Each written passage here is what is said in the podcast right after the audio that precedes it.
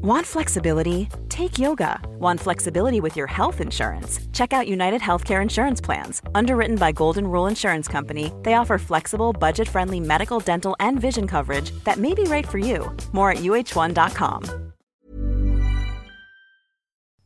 Chocolates are sweet, but they don't last long. Flowers are pretty, and then they're gone.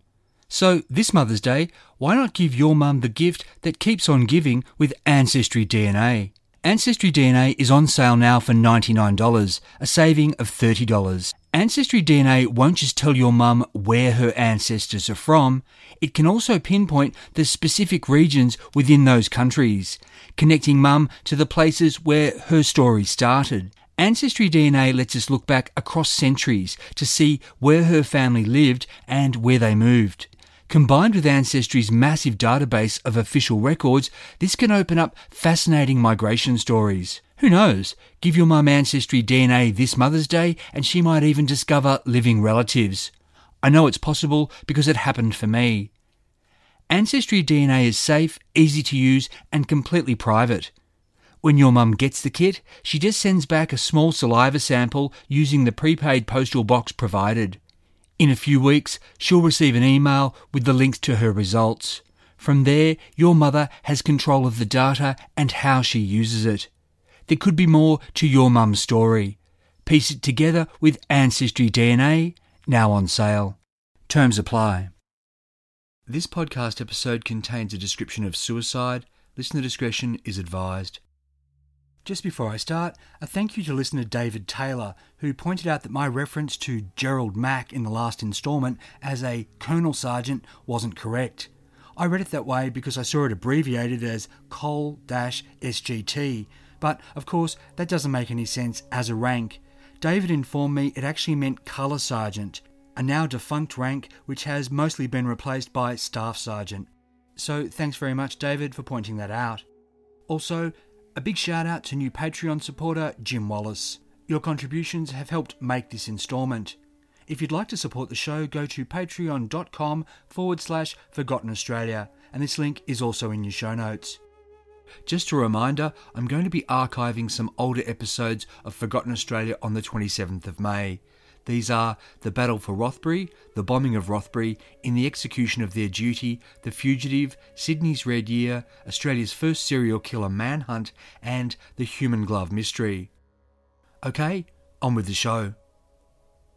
It's the night of the 19th of July 1916 at Fromelles in French Flanders, and Major Robert Henry Beardsmore, along with 12,000 other Australian soldiers, is trying to survive hell on earth. I'm Michael Adams, and this is part 2B of the Forgotten Australia episode The First Dismissal The Public Servant Who Brought Down the Premier. On the 19th of July 1916, the 5th Division AIF was ordered alongside the British 61st Division to attack German lines at Fromelles. This action's original intention was to draw enemy reinforcements away from the Battle of the Somme. While this was no longer a realistic objective by the 19th of July, the attack was ordered to go ahead anyway. The 5th Division comprised the 8th, 14th, and 15th Brigades, each made up of four battalions. The 30th Battalion, under the command of Major Robert Beardsmore, was part of the 8th Brigade. Many of his men were ex sailors, some of whom had served with him in New Guinea. From around 11am, for seven hours, Allied artillery pounded German positions. This was meant to wreak havoc and destruction. But rather than soften the Germans up, it simply eliminated any element of surprise. They were ready with their machine guns. Briefly, the Allied objective was Sugarloaf, a German held salient or projection out from its front lines. The 30th Battalion's job would be to dig a trench to the new frontline trenches that would hopefully be captured by the men who were about to go over the top. At six that evening, still broad daylight because this was the middle of European summer, four waves of Australian men went into no man's land, one after the other. It was a mass slaughter. The 30th Battalion began shovelling. Australians of the 8th and 14th Brigades had captured sections of German trenches. They were desperately in need of ammunition as well as flanking support but the 15th Brigade had been cut to pieces crossing no man's land and they were suffering even worse losses. Paul Cox's book, Fromelles 1916, tells us of 30th Battalion's desperate mission. Quote, the method of digging the trench was to send men out at intervals across no man's land to dig potholes. As soon as they became large enough for other men to work, more would be sent out to extend the excavations until joined with neighbouring holes. Charles Bean's official World War I war history tells us that the first three of Beardsmore's digging parties were cut to shreds by a fixed German machine gun that took men out at the knees. In the excellent article Sailors of Fromelles by A.N. Other and found at the Naval Historical Society of Australia, we get a horrific picture of what it was like for Beardsmore and his men. Quote, the trench digging party spread out across the killing field along the proposed route of the trench and literally dug for their lives. As a man would fall, another would take his place. As sections of the trench began to deepen, the engineers positioned sandbags to partly protect the diggers from the machine gun and sniper fire. It did little to protect the men from the shell fire. Across the battlefield, the cries for stretcher bearers from dreadfully wounded men could be heard. One of these artillery shells exploded near Robert Beardsmore, peppering his head, neck, and arm with shrapnel. But Beardsmore didn't seek to have these wounds dressed. He continued to command his men in their mission as they tried to carve a corridor through the heavy, wet soil. As far as the word digger goes, I wonder if it's ever been more appropriate. Charles Bean's official history tells us, quote, the Germans at one stage appeared to be moving to counterattack in no man's land, and the digging party was bombed and driven in. Yet Towards morning, Major Beardsmore was able to report that the trench almost reached across no man's land, though still shallow and unfinished at the farther end. But much of the ammunition intended to be forwarded through it remained clogging the sap. Under this heavy German attack, digging had to be abandoned. But now at least soldiers from the 31st and 32nd Battalions could use the trench to retreat more safely. By eight in the morning of the 20th of July, the Battle of Fromelles had been lost. Hundreds of men lay screaming in no man's land amid thousands of bodies. Brigadier General Harold Elliott, known as Pompey Elliott, had warned against the Fromelles plan. Seeing the results, he called it a tactical abortion. Major Beardsmore was evacuated for medical treatment in England on the 21st of July. He was one of 5,513 Australian casualties at Fromelles but Beardsmore was one of the luckier ones because some 2,000 men had been killed in those terrible 24 hours. As the Australian War Memorial website tells us, quote, this is believed to be the greatest loss by a single division in 24 hours during the entire First World War. Some consider Fromelles the most tragic event in Australia's history. Beardsmore's wounds were superficial, but they caused him severe ear trouble for a time on the 5th of August 1916, he was made commanding officer of the 32nd Battalion, which was in the process of being rebuilt after suffering close to 75% casualties at Fromelles.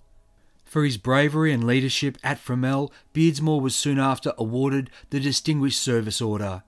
His DSO citation read, quote, Though wounded, he organised his company as a working party and supervised their work for 10 hours with great coolness and courage. Beardsmore was also promoted to Lieutenant Colonel. He assumed command of the 32nd Battalion on the 1st of September 1916. Back home in Australia, Prime Minister Billy Hughes the next month held the conscription referendum. While supported by most frontline soldiers, conscription was narrowly defeated back home. Hughes left the Labor Party but remained Prime Minister with the support of the Liberal opposition, soon afterwards merging with them to become the Nationalist Party. You can imagine how all of this was quite bewildering for diggers on the Western Front. It wasn't like they could nip out and buy copies of the Sydney Morning Herald, The Age, The Sun, or Labour Call. Newspapers and letters from home took months to reach them. So, what the hell was happening in Australia? That question, in the lead up to the May 1917 federal election, would be answered for diggers in a publication called All for Australia. This was Keith Murdoch's very first newspaper, and it was filled with vicious anti Labour propaganda. Indeed, that was its reason for being. With the blessing and authorisation of Prime Minister Billy Hughes and General William Birdwood, commander of AIF forces, Murdoch served up page after page that basically said if you voted against Billy Hughes, you were being pro German. What was left of Labour, the newspaper told diggers, was riddled with pacifists and communists and all sorts of Kaiser loving scum. All for Australia, which was printed in London, was intended to deliver the digger vote for Billy Hughes. While Robert Beardsmore's education meant he might have been less susceptible to such crude messages, it's likely he didn't disagree at all with the sentiment behind them. Of course, one of the most prominent anti war, anti Hughes, and anti conscriptionist Labour campaigners was federal member Frank Anstey. The very man, as we heard in the last instalment, whose actions had led to Beardsmore's name being sullied so shamefully in federal parliament. Another of the most prominent anti conscription campaigners was New South Wales rising Labour man Jack Lang. Lang represented Auburn, which was where Beardsmore had been area military commander. I'm guessing that Beardsmore would have had about as much time for Lang as he had for Anstey. Under the command of Robert Beardsmore, the 32nd Battalion's next major engagement was at Bapaume on the 17th of March 1917. While essentially a mopping up operation after the Germans pulled back to the Hindenburg Line, it was treated as a great victory and morale booster. Beardsmore was in command, but five days later he was sent to hospital sick with his ear trouble. It was now that this was apparently used as an excuse to keep Beardsmore away from the front line. Throughout the war, Pompey Elliott kept up regular correspondence with his wife, and their policy was no secrets. In one of these letters, dated the 10th of April 1917, Pompey spoke highly of an officer and a friend named Harry. Harry, he said, had done, quote, very fine work in the Fromelles fight. But, as Pompey explained to his wife, when Harry was offered the command of the 60th Battalion, he refused. Instead, he asked General Mackay if he could go over to Pompey's command. This apparently so offended Brigadier General Edwin Tivey that he then refused to recommend Harry for the DSO. It was all very gossipy. But then Pompey wrote this quote, Another chap named Beardsmore, who General Mackay offered the same job, viz., the CO of the 60th, and refused it to stay with Tivey, got the DSO, although he hadn't done anything like the work Harry had done. Pompey went on. But in view of this, I am just delighted to tell you that Beardsmore turned out quite a rotter, and old Tivey is having him sent away, but as he commended him so highly before, had to square this doctor to certify him as unfit owing to an abscess in the ear. It's just lovely, isn't it? Now, without more information, it's not possible to say what Tivey's problem was with Beardsmore, whether it was personal or professional or both. But Pompey, who didn't seem to like him, did have the inside track. The same day Pompey wrote this letter, the 10th of April, Beardsmore was discharged from hospital and returned to the 32nd Battalion. But two days later, he was sent back to hospital. Less than a week later, he was detached from the 32nd Battalion and given an administrative role as commander of the 5th Division's base far from the front lines. This was a big and important job, but it was also a public service style position. In 1918 1919, Beardsmore supervised the demobilisation of Australian soldiers. While still in London in July 1919, he was captain of the AIF rifle team that shot at Bisley. His sharpshooters won numerous cups, coming second only to the mother country. Beardsmore himself got the King's Badge for shooting. He returned to Australia at the end of December 1919. Beardsmore settled back into life in Strathfield, one of Sydney's best neighbourhoods. He went back to work with the public service and was now chief accountant for the Lands Department. As far as returned servicemen went, he had it a lot better than most rank and file diggers. To give such men a shot at a new life, the Soldier Settlement Scheme had been implemented federally and across the states from 1916. As the State Library of New South Wales's page explains of what became a disaster, quote, Land was available to the soldiers on affordable terms, and they could also receive advances of money to make improvements to the land, which was often in poor condition. They could also use the money for equipment, plants, stock, and seeds. Soldiers who had received smaller blocks of land often experienced significant hardships. In New South Wales, the soldier settler scheme had first come under the control of William Holman's nationalist government. Holman served as Premier until April 1920, and he was followed by Labor's John Storey and then the ALP's James Dooley. Dooley was in April 1922 replaced as Premier by nationalist Sir George Fuller. So, in terms of the soldier settler disaster, there was plenty of blame to go around. The can had been carried by both nationalist and Labor administrations. In May 1922, just after Fuller became Premier, former diggers at Bankstown and Campbelltown went public with complaints about their lot. The Sun's headline on the 26th of May read, Soldiers' Farms, astounding revelations, victims can't carry on. A week later, a Daily Telegraph headline screamed, Evicted, soldier settlers plight, all stock seized, Families left to wonder. This article began Soldier settlers at Bankstown live in hourly dread of eviction. Premier Sir George Fuller denied that soldier settlers were being treated harshly. He blamed the men for carrying on their farming badly. Premier Fuller's point man on this issue was his deputy leader, the Minister for Lands, Walter Wearne. The Premier said Mr. Wearne had investigated and communicated with him directly about the matter. Fuller said Wearne, quote, felt the greatest sympathy for the men, but was reluctantly compelled in the future interests of this settlement to take decisive action. So there had been a couple of evictions.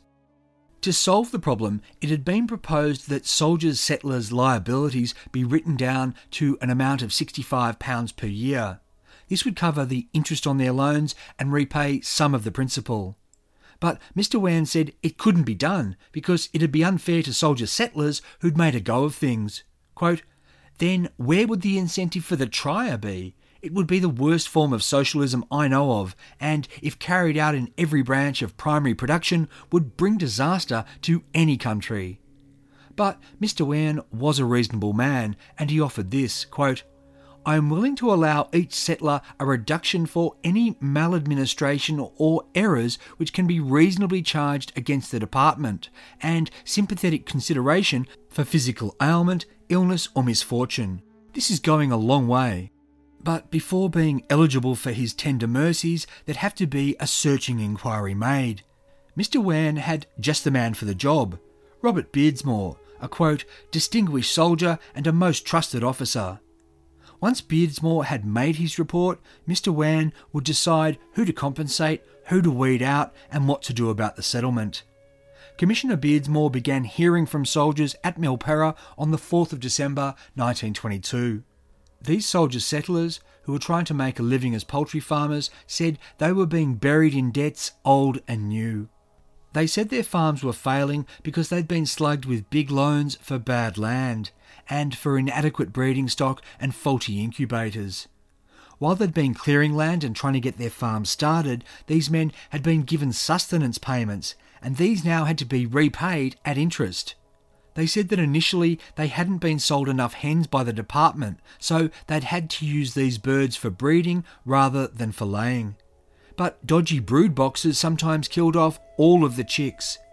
Complaints about these incubators went ignored for years, and then the men had to go deeper into debt to pay for new brood boxes. Other times they said the department sold them what were claimed to be two year old hens, only for the soldier settlers to find they'd been lumped with six year old birds that were past laying eggs. When they asked permission from the department to get rid of these boilers, they were refused, and that meant they had to pay for feed for these non productive birds. So, more debt for this feed and more interest payments. In addition to stock and equipment problems, some settlers said they'd been saddled with land that was prone to flooding, and they'd paid the department for houses that were very quickly uninhabitable. Over the best part of two weeks, Commissioner Beardsmore heard case after case of hardship two out of three settlers were up against the wall after five years of trying. And even the one in three who were doing better were only just keeping their heads above water. Beardsmore believed that some of these ex diggers had made a hash of things, but interviewing the settlement's manager, he said, quote, It appears to me that, apart from the individual faults of the settlers, there is serious lack of management. Beardsmore went out to inspect the farms, and he'd also hear from experts. On the 18th of December, when an official from the Department of Agriculture said that the cost of building the Bankstown settlement had actually been less than others, Beardsmore replied, quote, Heaven help the others then. By the end of the month, Beardsmore was preparing his report for Minister Wearne. The Evening News asked Beardsmore if he had anything to say about the inquiry. He replied, I have nothing to say to the press.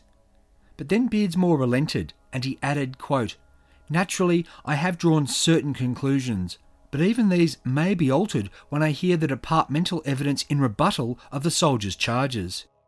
That sounded very much like he'd taken the side of the diggers, but was willing to have his mind changed by what his boss had to say.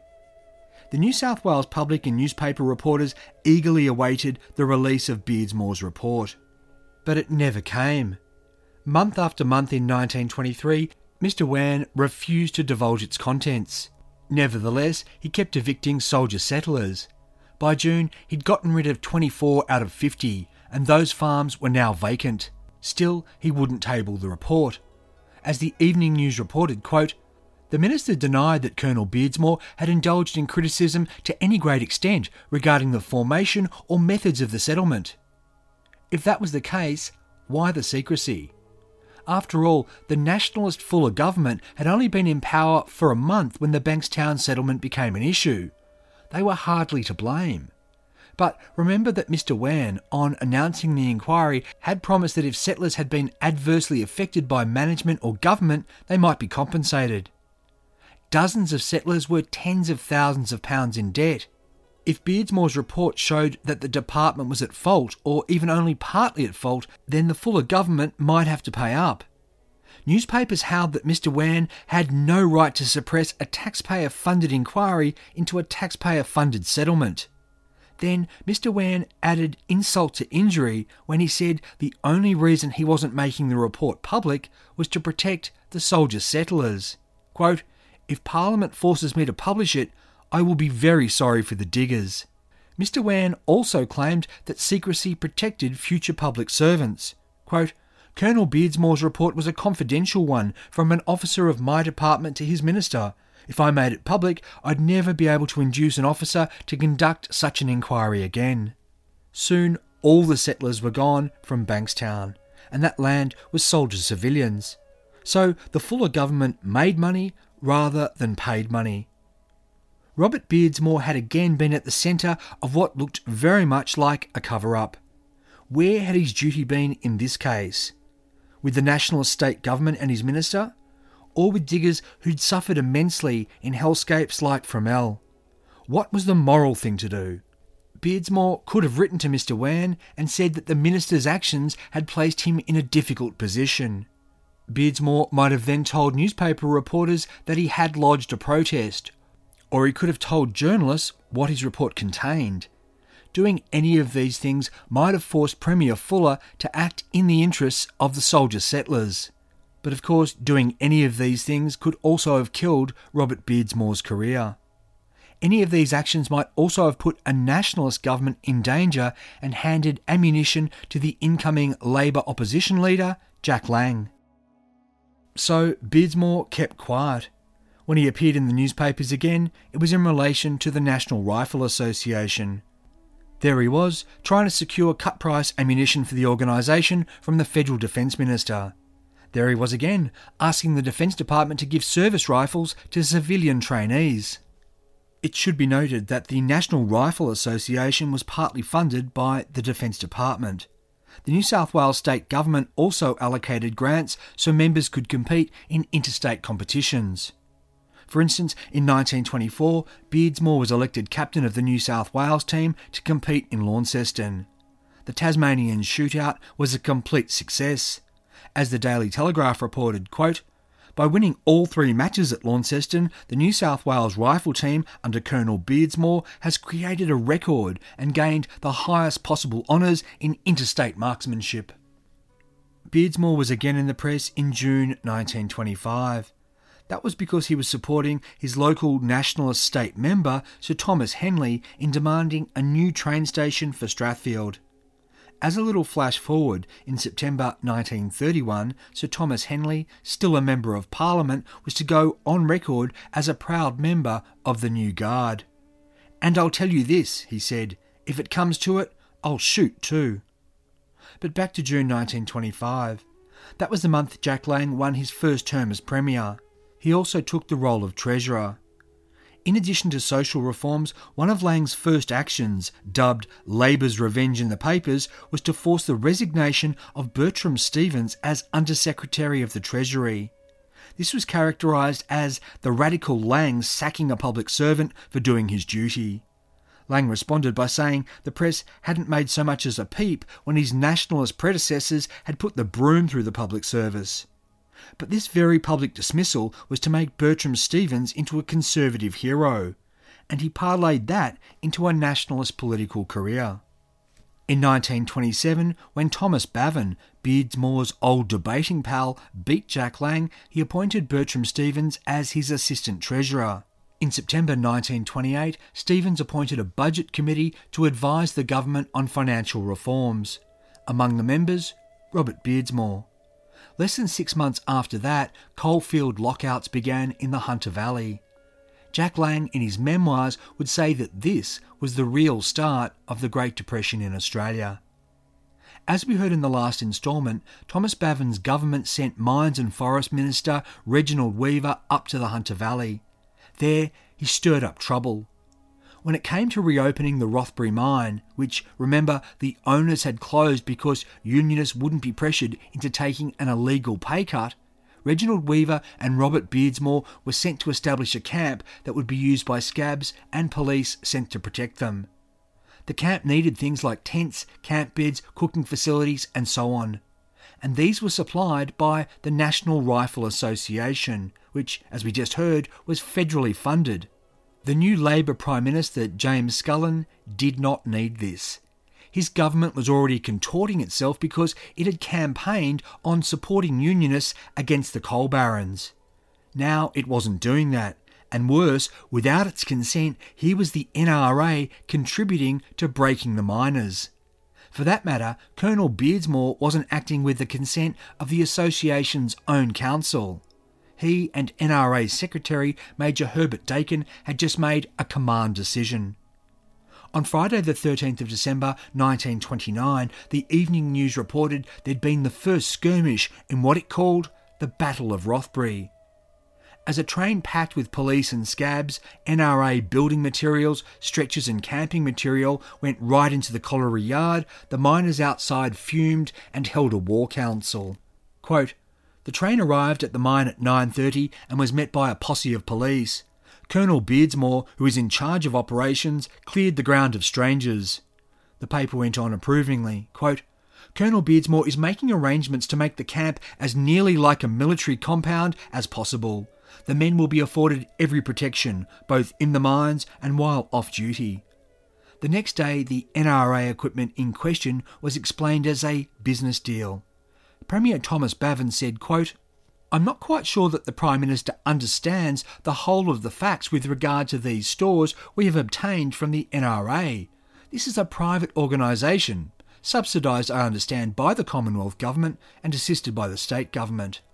Bavin continued, We found that this association had a large number of tents, beds, and bedding which was lying unused, and we made an arrangement with them to rent it from month to month. This was an ordinary business arrangement which might have been made with any business organisation or firm. Except, of course, that any other business organisation or firm likely wouldn't be receiving substantial monies directly from the federal government.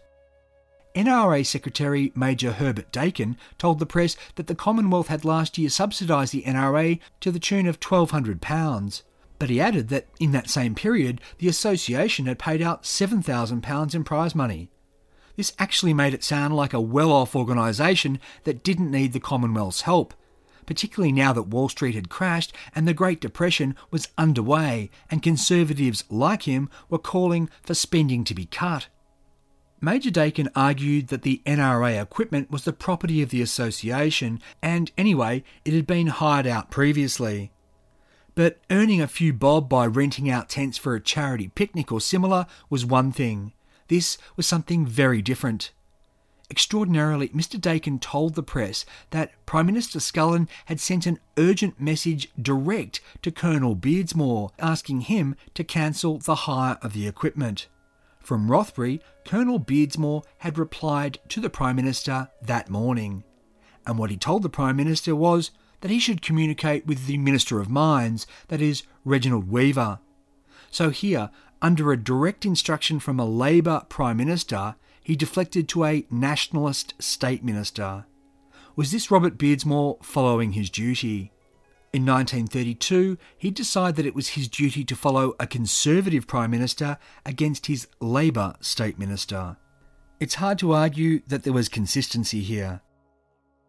On that Friday of the first skirmish at Rothbury, the 13th of December 1929, Labour Daily ran an article that questioned Beardsmore and his gun club. The headline read, That Rifle Association, National or Nationalist? The Beardsmore Connection. The paper said he was a conduit for getting supplies to Rothbury at short notice. Labour Daily, which was, remember, controlled by Jack Lang, gave readers a potted account of Beardsmore's career. It said he was now being paid about £15 a week, or £780 a year. This was about three to five times what a coal miner at Rothbury might hope to make, and that was before he was told he had to take a 12.5% pay cut. The Sun reported that Beardsmore had almost completed his Rothbury camp work and that he was due to return to Sydney on Monday night. But as we've heard in the last instalment and in the Rothbury episodes, on that morning, the 16th of December 1929, 5,000 Union members marched on Rothbury. Police opened fire, killed one miner, and seriously wounded eight others it had been reported that the police had shot 122 bullets. What the miners didn't know was that, in an echo of Fromelles, this had left the police out of ammo. Inside the colliery, from 9.30am, Reginald Weaver and Robert Beardsmore prepared to fight for their lives. They knew that the police could not defend them if it came down to it. And if the miners rushed the colliery, they'd have to make their last stand in its small office. The Daily Telegraph described the scene, quote, Every free labourer and workman, numbering about 40, was called in from all parts of the ground, and they were told to arm themselves. This they proceeded to do with pick handles, iron spikes, and stout sticks. Two enterprising young men made catapults which shot stones of up to a distance of a hundred yards. Enterprising, sure, but if the angry unionists breached the mine, a couple of slingshots wasn't going to save anyone's lives. The Daily Telegraph report continued. The yelling of the miners outside the fence, coming down to the pathetic defenders, was sufficient to strike terror into the hearts of the stoutest. There was no joking. All were silent and nervous. Colonel Beardsmore was reportedly calm and in control. He had two cars brought around and pulled up in front of the office. To the miners, it had looked like they were just parked, but in reality, they formed something of a barricade. Quote, the men were told that immediately any movement was made towards the office, they should retreat inside and take up positions at doors and windows, using mattresses as guards. Even the Daily Telegraph, with its boy's own adventure tone, had to admit that in doing this, Beardsmore had abandoned the police outside to their fate, which, without ammunition, might very well have been death. But fortunately, help did arrive. Quote, this dangerous state of affairs was relieved at 11:30 when a trooper got through the bush from Branxton with sufficient ammunition to issue the police with a few rounds each. One of the men in the colliery office told the paper, "Those 2 hours were like 3 months." He said the tension had been so great that when they were relieved, the men inside could only manage a feeble cheer. But Beardsmore, Weaver and company were just fine. Outside, a miner lay dead and several more were severely wounded. A few days later in Parliament, Jack Lang thundered, quote, What answer has this government to give the people when they ask it why it ordered Australians to shoot down their fellows in an industrial dispute? It is a revelation to the people that in this country it is still possible for a government to compel the workers at the point of the revolver to work for wages lower than those prescribed by a lawful tribunal, and to shoot and kill those of its people who resist such unlawful demands. As for Reginald Weaver, Lang said, quote, Everything he has said, Everything he has done has been either a taunt, a sneer, or a challenge to the men. If the unfortunate miners are to be shot down like dogs, what is to be done to the swashbuckling minister who, with an army of police, went among the miners while they were yet peaceful, rattling the sabre? We will go the miners was the taunt he flung at them. How did Lang feel about Beardsmore? It's not on record, at least then, but he would have known who Weaver's comrade had been inside the colliery. And how about Beardsmore? How did he feel about Jack Lang? It stands to reason he would have despised him, just as Reginald Weaver did. As we've heard, Weaver went on to become deputy leader of the United Australia Party under Thomas Bavin and then Bertram Stevens. And during the May 1932 crisis, Weaver would be the most outspoken government defender of the New Guard.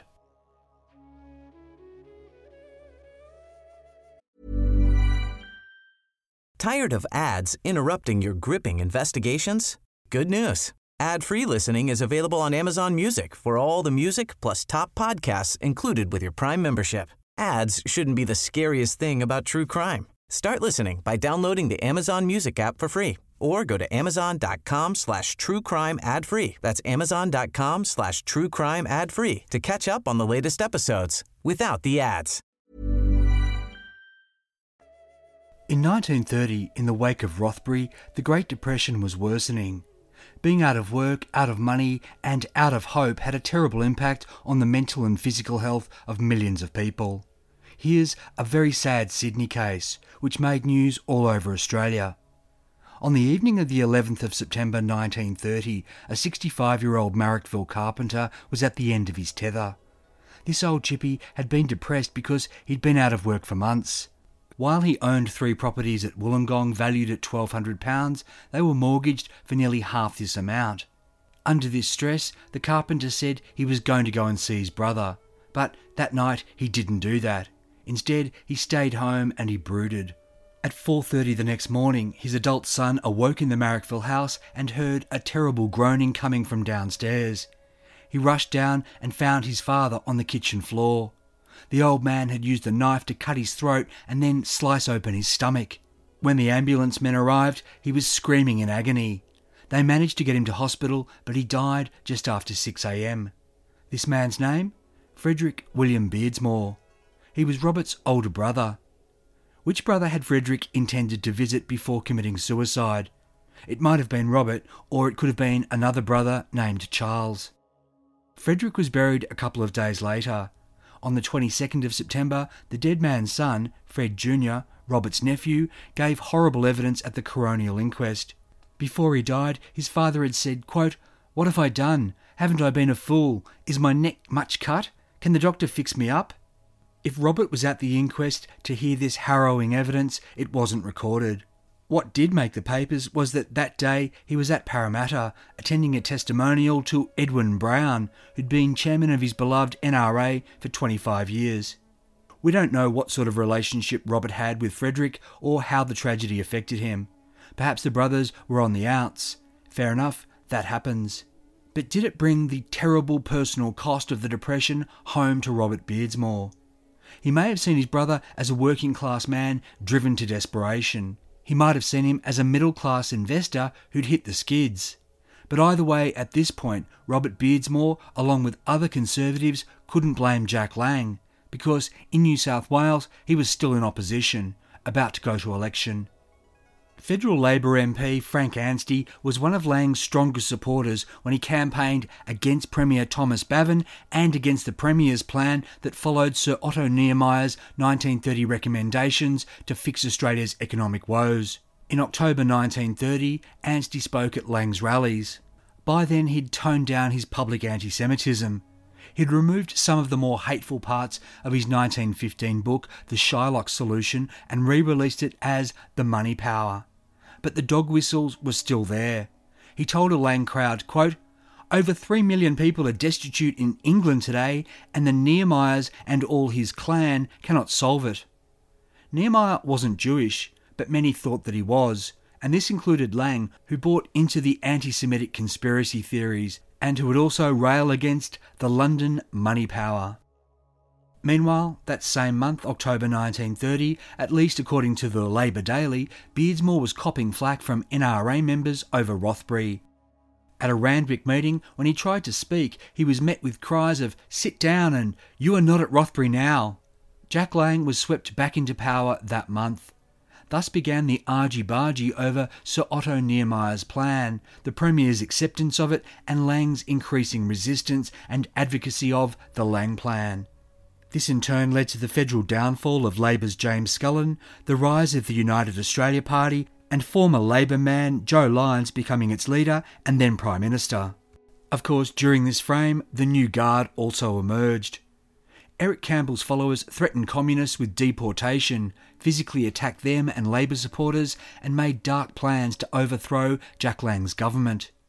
So, was Robert Beardsmore a member? We don't know. He was a member of the Imperial Services Club, which was where Campbell had founded the New Guard with a handful of other ex AIF officers. The New Guard's command structure was entirely comprised of such men, and many of its rank and file members were ex officers and servicemen. There was also a large crossover in New Guard and Rifle Club membership. When the New Guard hinted at armed resistance, it was believed that in this eventuality they'd be relying on the guns and ammunition owned by such crossover members. Given all of that, Robert Beardsmore, DSO, long standing executive member of the NRA, and high profile public servant with friends in nationalist and UAP places, was a prime candidate for the new guard. I feel it's almost certain he would have been asked to join. He might not have liked Eric Campbell, or he might not have liked the idea of such an organisation. He may have wanted to, but worried that if his membership was discovered, it'd jeopardise his public service career. But of course, he may have joined the ranks, with his membership, like that of most new guardsmen, kept a strict secret. Even if Beardsmore didn't sign up, based on what we've heard, I think it's safe to assume he was entirely in sympathy with the New Guard's bitter opposition to Jack Lang. And Beardsmore had all the more reason to oppose the Premier in November 1931 when Jack Lang flatly refused the NRA a £175 grant to cover their rail travel to a competition. Given Lang was being hammered continually by conservatives about spending and debt, why would he hand money to this organisation? Particularly when it had so recently boasted of being able to give out £7,000 in prizes. Given that Beardsmore had been the conduit for NRA equipment to reach Rothbury, this may have been Jack Lang's way of settling an old score. Certainly, Lang's Labour Daily had castigated Beardsmore at the time and subsequently. I believe what would have added to Beardsmore's likely antipathy to Lang was that Frank Anstey was loud in his support for repudiating debts to London. At one meeting at this critical time, he said, quote, I have always supported the Lang plan.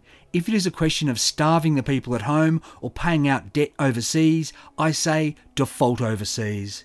This was a major reason the New Guard wanted Lang gone. Despite Francis de Groot's Sydney Harbour Bridge stunt at the opening on the 19th of March 1932 and the New Guard petitioning the Governor Sir Philip Game for Lang's dismissal, on the 20th of April it was reported that the state government was not going to sack New Guard members from the public service. From The Sun, quote, the government has sweeping powers over permanent members of the service, who can be dismissed under Section 65 without stated reasons and without superannuation rights. This section, however, was intended for use only in serious cases, and anything like its wholesale application for political reasons was never contemplated. It is not expected that the government will create a precedent. Jack Lang might not be about to sack new guardsmen who were public servants, but he was about to make public servants frontline troops in his war against Joe Lyons. Lang instructed public servants to pay state revenues into the New South Wales Treasury so the feds couldn't get their hands on them he ordered the Department of Taxation's doors locked, and that meant that hundreds of public servants had to go on leave. Prime Minister Lyons responded with federal laws directing New South Wales revenue had to be paid into the Commonwealth Bank. And then, on the 11th of May, in his role as Chief Accountant with the Lands Department, Robert Beardsmore was faced with those two contradictory directives one from the Lang government, the other from the Commonwealth. Beardsmore had a decision to make. In his formative years through debating, Beardsmore had been associated with Thomas Bavin, who'd been Conservative Premier and until recently leader of the opposition against Lang. In 1915, he'd seen his military reputation tarnished by the actions of Lang supporter Frank Anstey. In 1916 and 1917, Lang and Anstey had been among the leaders of the successful campaigns against conscription, seen by AIF officers like Beardsmore as a stab in the back. In 1922, Beardsmore had kept quiet while a Conservative state minister buried his report on soldier settler complaints. In 1929, Beardsmore and New Guard apologist Reginald Weaver had used NRA equipment to make it possible for cops and scabs to break the Union miners at Rothbury. And at Rothbury, Beardsmore had refused a directive from Labor Prime Minister James Scullin by deferring to Conservative State Minister Reginald Weaver. Then, just months ago, Lang had refused funding to Beardsmore's beloved NRA. So, was there any doubt about what Beardsmore would decide? How neutral was this public servant when he picked up his pen to side with Joe Lyons and the Commonwealth? Once he was ordered to go on leave by his boss, Mr. Tully, Minister of Lands, did Beardsmore simply walk out and go home to Strathfield? Or did he pick up the phone and call reporters or any one of his powerful nationalist friends? Beardsmore had been a public servant for more than 40 years. He had to know how this would play out and in whose favour. On the 13th of May 1932, Governor Sir Philip Game was awaiting an answer from Jack Lang. The Premier had to prove that his orders to public servants were legal or he had to withdraw them. That very morning, the New South Wales Parliament had passed Lang's incendiary mortgage taxation bill. In Canberra, Joe Lyons' government was rushing through emergency legislation to nullify it. The newspapers were full of this clash, but they also had the inside scoop now on what had happened to Beardsmore in the Lands Department. The Sydney Morning Herald had the story and said Beardsmore had been sent on leave. That sent on leave was put in double quote marks was meant to indicate it was a little more sinister than that. Beardsmore, the paper said, had suffered this for attempting to carry out the federal law. The paper knew specifics. It reported he'd ordered his cashier to make payments to the Commonwealth Bank on the Wednesday and that this had been countermanded by his boss. It knew that he'd tried again yesterday and had then been told to go on leave. What the Sydney Morning Herald didn't report was that Beardsmore had written that letter we heard part of in the last instalment. Yet it had run the most important part almost verbatim on the 14th of May. Quote, Mr. Beardsmore found himself in a very difficult position in which his loyalty to the state conflicted with what he regarded as an obligation to obey the law. His decision was that it was his clear duty to obey the law and to make the payment into the Commonwealth Bank as directed by the proclamation. How did the Herald get this comment or even a copy of the letter? Especially as on the 13th it said, quote, Mr. Beardsmore, interviewed by a Herald reporter last night, declined to make any statement. In reply to a question, he admitted that he was now on leave. The inside scoop didn't appear to come from Jack Lang's side, the Herald also telling reporters, quote, the greatest secrecy is being maintained in government, official, and ministerial circles concerning the incident. The Daily Telegraph's headline on the 13th of May was Public Servant is Sent Away, and it too had all the details, and also reported Beardsmore had, officially at least, said no comment. The Daily Telegraph commented darkly that he was but the first such public service sacrifice. Quote, it is expected that these tactics will be followed in the case of every official who attempts to obey the federal law, and there is uneasiness in the public service as to the outcome. On Friday the 13th, as readers devoured this and other news relating to Lang, the Governor and the Premier exchanged urgent letters. Then they had a meeting at 3pm afternoon tabloid The Sun soon hit the streets. The headline Lang government may be dismissed by governor. Virtual ultimatum to Lang. Crisis develops suddenly. Lang sees governor. Sir Philip Game contended that Lang's directive was making his ministers disobey the law. If they would not desist, then they must resign. Lang responded in a letter, quote, You are hereby informed that your request is refused. Sir Philip Game's response read, quote, Dear Mr. Lang, your letter informing me that ministers are not prepared to tender their resignations has just reached me. In view of this and of your refusal to withdraw the circular, I feel it is my bounden duty to inform you that I cannot retain my present ministers in office and that I am seeking other advisers. I must ask you to regard this as final. Governor Sir Philip Game had just sacked Jack Lang and his entire government. Amid a flurry of activity, as staff removed boxes and prepared to vacate, a Sydney Morning Herald reporter was given an interview with the now ex Premier. Lang told him simply, quote, Well, I am sacked. I am dismissed from office. Well, I must be going. I am no longer Premier, but a free man. I have attempted to do my duty. Jack Lang put on his coat and his hat, shook hands with several officials, messengers, and even office boys. Then off he went. The Herald and others would speculate that Lang had deliberately invited his own dismissal. Some commentators down the decades would say the same. Suggested motives included the hope that by forcing another election he'd get a renewed mandate, or that Lang wanted to go out as a martyr before taking a tilt at federal politics. It's been said that Lang knew his mortgage taxation bill wasn't going to save his skin because the Commonwealth would scupper it. On the 13th of May, to avoid dismissal, all Lang had had to do was withdraw the circular that Beardsmore had turned into a make or break issue. Jack Lang could have done this and lived to fight another day, but it would have been an uphill battle all the way. Once he was given his marching orders, some have asked, why did Jack Lang go so quietly? Why didn't he refuse to leave office? Lang would say that he was a man of peace, and if he'd done this, it might have led to violence on the streets, even led to an armed clash between the Commonwealth and New South Wales. He didn't want that, and so he went quietly. Sir Philip Game appointed United Australia Party opposition leader Bertram Stevens as caretaker premier. A state election was to be held in June. The day after the dismissal, Robert Beardsmore was declared a hero the Daily Telegraph ran his photo in military uniform under the headline, He Started It. Their article about him bore the banner, Took the Risk, Man Who Defied the Lang Edict, Law Came First. The article began, quote, the hero of the drama is Lieutenant Colonel R.H. Beardsmore, who, alone of the higher departmental executives, defied the Lang Edict. It went on to tell readers that Friday the 13th had held no terrors for Beardsmore. In fact, 13 was his lucky number. He even had his lockers marked with that numeral. Further, quote, though 59, he looks under 40. Ruddy of complexion, of spare form, and with a keen eye, he at once arrests attention by his alertness and decisive address. According to this gushing report, quote, when the federal proclamation arrived in the Lands Department last Monday, nobody had any doubt as to what Beardsmore would do.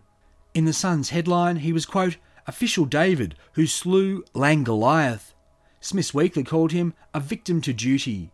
The Wagga Wagga Express had him as the man who defied Lang.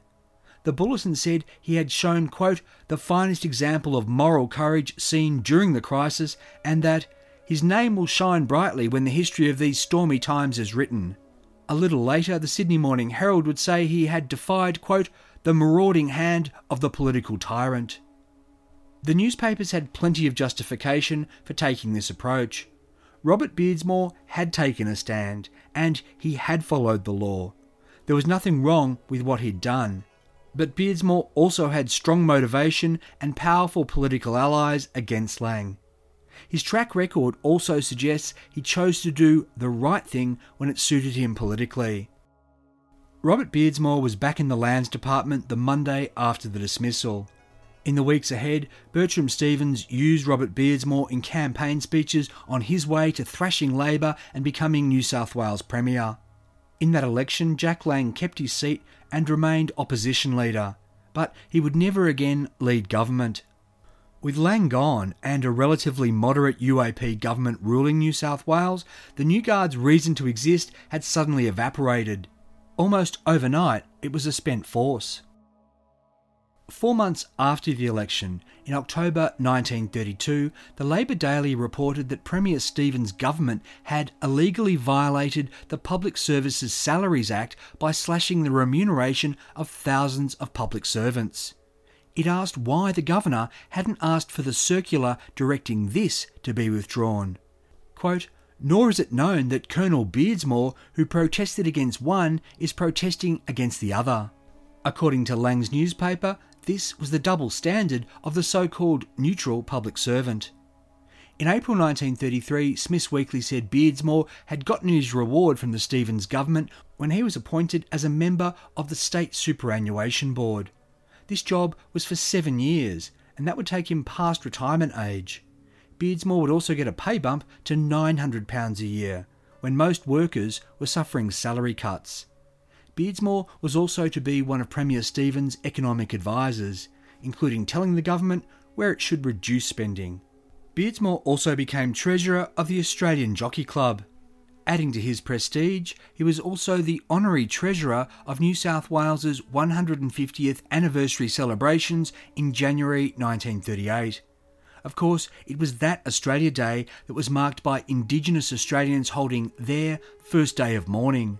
Much of what they were mourning was the work done by the Aborigines Protection Board. Its extraordinary powers, in part, the work of Robert Beardsmore. For Beardsmore's role in the 150th celebrations, he was awarded an MBE. In November 1938, Jack Lang commented on a bill relating to the Imperial Services Club.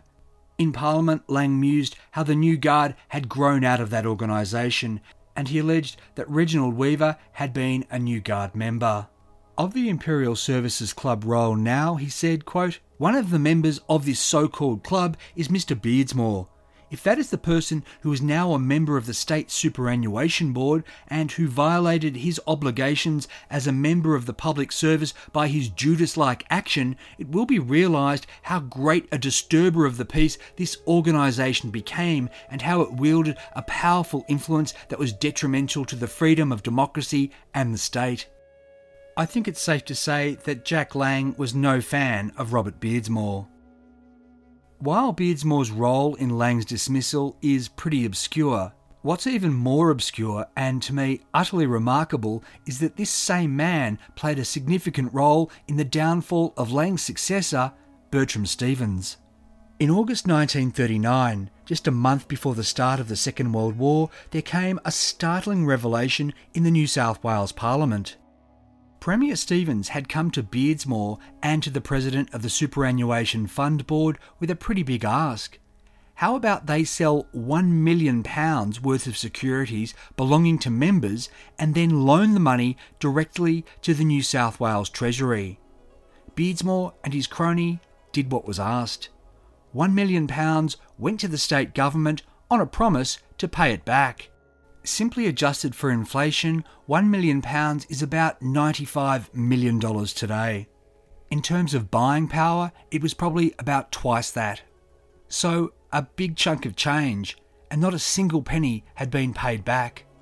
In Parliament, Labor member Clarence Martin said, quote, I believe the board has been coerced by the Premier. I make the charge that two members of the board have received full value in payment for the treacherous act they have committed. Mr. Martin said this loan, if not actually illegal, was at least extremely dubious from a moral perspective. He recalled Robert Beardsmore's history. Wasn't this the same public servant who'd taken a stand against Jack Lang for doing far less? Beardsmore, past retirement age, was now on a salary of £950. Mr. Martin said he was in the pocket of the Premier rather than serving the public servants who were paying into the superannuation fund he was charged with looking after. Mr. Martin demanded all correspondence between the board and the Premier over the past four years. He said he didn't believe the money was a loan. He said the money had just been handed over and hidden in the Treasury accounts. The documents he asked for were not produced. Instead, the State Treasurer had two letters one from the Premier setting out the terms of the transaction, and one from the board president saying he was happy with it. Mr. Martin said of the superannuation fund, quote, it used to have £1 million in the best security in the country. Now it has only an entry in the Treasury books. Did Robert Beardsmore, now a public servant almost 50 years, raise any sort of concern with Premier Stevens over the legality and or propriety of this so-called loan? If he did, no one said a word about it in the newspapers. This scandal was seized upon by the UAP's Eric Spooner, who'd recently resigned from the New South Wales Cabinet. Mr. Spooner charged Premier Stevens with having used the loan to reduce the state's deficit by £1 million while increasing the public debt by that very same amount. Premier Stevens did have a large electoral majority, but when a no confidence vote was brought, Eric Spooner and a handful of other UAP members sided with the opposition. Premier Stevens lost 43 to 41. He was out as leader, replaced as Premier by the UAP's Andrew Mair. The Public Service Association remained incensed at how their superannuation had been used and demanded that the board be reconstituted. That's exactly what Premier Andrew Mair announced in November 1939. But Robert Beardsmore wasn't sacked. The loan, as much as it seemed to stink to high heaven and be swathed in secrecy, had supposedly been legal. And further, punishing Beardsmore, that hadn't worked out so well for the Lang government. Beardsmore and the president of the Superannuation Board were allowed to serve out the rest of their terms. Beardsmore retired in April 1940. After 50 years, his career of public service was at an end. Through the 1940s, Beardsmore would pop up in the news very occasionally, giving his opinion on Australian soldiers in the war, scoring well in a rifle shoot, and in connection with his role as treasurer of the Australian Jockey Club. Robert Beardsmore died on Christmas Day 1959. Despite everything he'd done, the Sydney Morning Herald didn't run an obituary. Jack Lang kept on keeping on. Though after electoral defeats in 1935 and 1938 he lost the leadership of the New South Wales Labor Party, he remained a member of the Legislative Assembly until August 1946. In 1947, with Liberal preferences because he was now a member of his own party, the ALP Non Communist, he won the federal seat of Reid, which he held for two years. Slowly but surely, Lang's legacy became that of a legend a figure revered even in quarters where he used to be hated. Among his acolytes from 1962 was the young Paul Keating, whose Boilermaker father had been a Lang supporter. And that same year, 1962, the Lang vs. Beardsmore drama had a very curious sequel. As we heard in part 1, back in 1910, Jack Lang had had a son with his mistress. This boy, who was accepted into the Lang household, was named James Christian Lang. Known as Chris, he'd follow his father into politics. He was elected to the same seat in Auburn and then later went on to run the Auburn Starr Bowkett Building Society that his old man had established way back in 1906.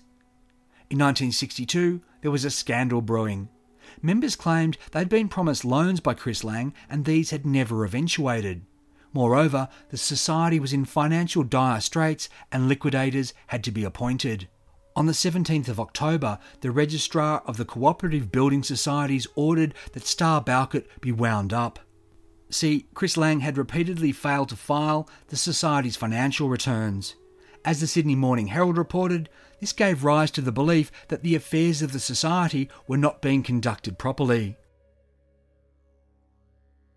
Now, as we also heard in part 1, in 1912 Robert Beardsmore had a son, his name was Henry Robert Beardsmore, and Henry followed his father into accountancy. Henry was one of the two liquidators who were tasked with winding up the building society that Jack Lang had built and Chris Lang had seemingly trashed. Did this registrar who made this appointment know what he was doing when he appointed Henry to this job? It's hard to believe that no one realised the link, yet oddly, the Sydney Morning Herald wouldn't point it out. On the 22nd of October 1962, the Chief Judge in Equity, Mr. Justice McClelland, authorised Henry Beardsmore and his co liquidator to take possession of the Society's books and documents. He gave Beardsmore the authorisation to take any legal action that was needed to get this property. The judge also ordered that Chris Lang hand over everything related to the Society to Beardsmore within two days. Chris Lang did not do that. Instead, he dodged for weeks. Then, on Monday, the 26th of November 1962, Lang and his wife, who was chair of the society, called a meeting of its members in Auburn. The goal was to fight the winding up order. More than 100 members turned out, and so did Beardsmore, his offsider, the registrar's inspectors, and a handful of police. They were refused admittance and the door was locked against them. Beardsmore and Cohen, the cops, waited outside for 20 minutes until a society turncoat came down and let them in. A detective in Beardsmore rushed up to the stage. When this officer tried to arrest Chris Lang, 20 or so people pushed the policeman out of the way. The Sydney Morning Herald reported this on its front page the following morning. Quote, Women screamed as a fight began. A Herald photographer got clobbered. Police called for reinforcements, and Lang was protected by a wall of people. Mrs. Lang demanded that police produce a warrant. They couldn't. Chris Lang gave a speech promising that no one in the society was going to be out of pocket. He claimed he was being harassed by the registrar. Lang was still speaking when police tried to arrest him. The Sydney Morning Herald, quote, Another angry struggle followed, and Mr. Lang was pushed to the floor. Once again, a group of people tried to push and pull police away. Five police picked up Mr. Lang by the legs and arms, pushed their way through the crowd, and carried him out of the hall. The Herald ran a photo of this, of Chris Lang being dragged down the stairs backwards on its front page. What was going through Henry Beardsmore's mind at this point? Was he only doing his duty? Did part of him feel like he was finishing off what his father had started? I don't know, but as I said, it's a very strange sequel to what had happened almost exactly 30 years earlier. Yet it didn't end there. Chris Lang would stand trial on serious charges. It was alleged he'd been telling members and the board that loans had been approved and then using the cash. There were about two dozen instances totaling close to £25,000, but only a small number of charges would be pursued in the courts. In February 1964, after tortuous trial proceedings, Lang was found guilty and sentenced to five years in prison. But an appeal, based on misdirection of the jury, was successful. Chris Lang faced a second trial in December 1964, and this was even more protracted. This one ended with the judge getting sick and dismissing the jury, so they had to start over in April 1965. Chris Lang's defence was that he'd done so much overtime for the society and had incurred so many expenses that he was entitled to restitution, and that was what he'd taken out of the society's accounts. By this third trial, Chris Lang was claiming the society owed him £2,000. In May 1965, Lang was found guilty on three charges of fraudulent misappropriation. He was jailed for two and a half years. In October 1965, Lang's appeal was dismissed and off to jail he went. After he was released, Lang got a job as a gardener for a hospital in Auburn. On the 13th of February 1967, Chris Lang brought a defamation suit against Henry Beardsmore. Chris Lang said that two years earlier, at a meeting of the Society with over 200 people present, and while the trials were still underway, Henry Beardsmore had said, quote, Lang should have served five years for fraud. He had the luck to win on appeal. He was lucky again at his second trial. Lang was facing a certain conviction when the judge became ill. Beardsmore had allegedly continued, quote, He will be tried next month and is sure to get five years. There is no chance of him getting off. He is guilty and frightened to enter the witness box. Don't forget, it was your money he stole. At his trial, he accused me of making a fortune out of liquidations, but I barely met expenses. I want to see him where he belongs, behind bars.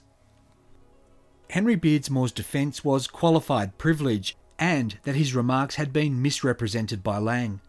This defamation case would last 11 days. During proceedings for the jury, Lang showed he could write down in shorthand what Beardsmore had allegedly said. But a tape recording of the meeting was also produced. Surely you would have thought that would settle it. But it was obviously not clear cut because the jury deliberated for more than two hours. They gave the verdict to Beardsmore. Lang would also have to pay his own and Beardsmore's legal costs. This verdict came down on the 27th of February 1967. The following year, Lang moved to appeal, and again he lost. He then lodged an appeal with the High Court. That was still pending and going nowhere on the 10th of May 1969. That was when Lang was in the bankruptcy court, put there by Beardsmore, to who he still owed $6,780. Chris Lang was ruined. Henry Beardsmore was vindicated. This battle had lasted nearly seven years, and it was the final act in the strange case of the Langs and the Beardsmores, which had begun before World War II in the era of Sir Charles Kingsford Smith and of pounds and pennies, and ended during the Vietnam War in the space age, with Australia now getting used to dollars and cents. As for Jack Lang, he died after Vietnam, after a man landed on the moon, after Australia had colour television on the 27th of September 1975. Jack Lang had lived to be 98. The Sydney Morning Herald, which had been so hostile back in the day, ran an affectionate editorial headlined The Big Fella. Lang had been a, quote, man ahead of his time, a prophet whose long gaunt shadow falls indelibly across that confused, tumultuous era. The paper closed its celebration of Lang with this Jack Lang quoted from his brother in law's verse on his own death more than 50 years ago. They are words he would have liked as his own epitaph. I loved Australia first, I strove for her, I fought for her, and when at last I die, then who to wear the wattle has a better right than I? While Robert Henry Beardsmore was often on the wrong side of history, I reckon he would have also claimed that verse as his own.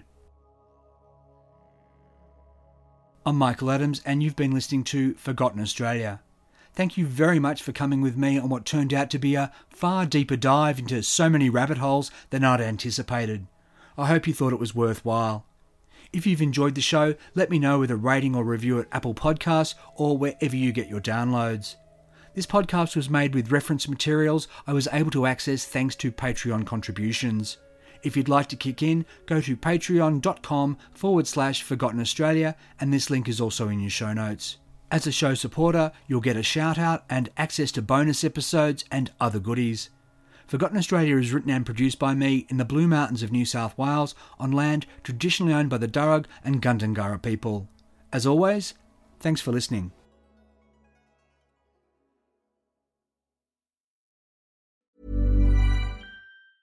Tired of ads interrupting your gripping investigations? Good news. Ad-free listening is available on Amazon Music for all the music plus top podcasts included with your Prime membership. Ads shouldn't be the scariest thing about true crime. Start listening by downloading the Amazon Music app for free or go to amazon.com slash true crime ad free. That's amazon.com slash true crime ad free to catch up on the latest episodes without the ads.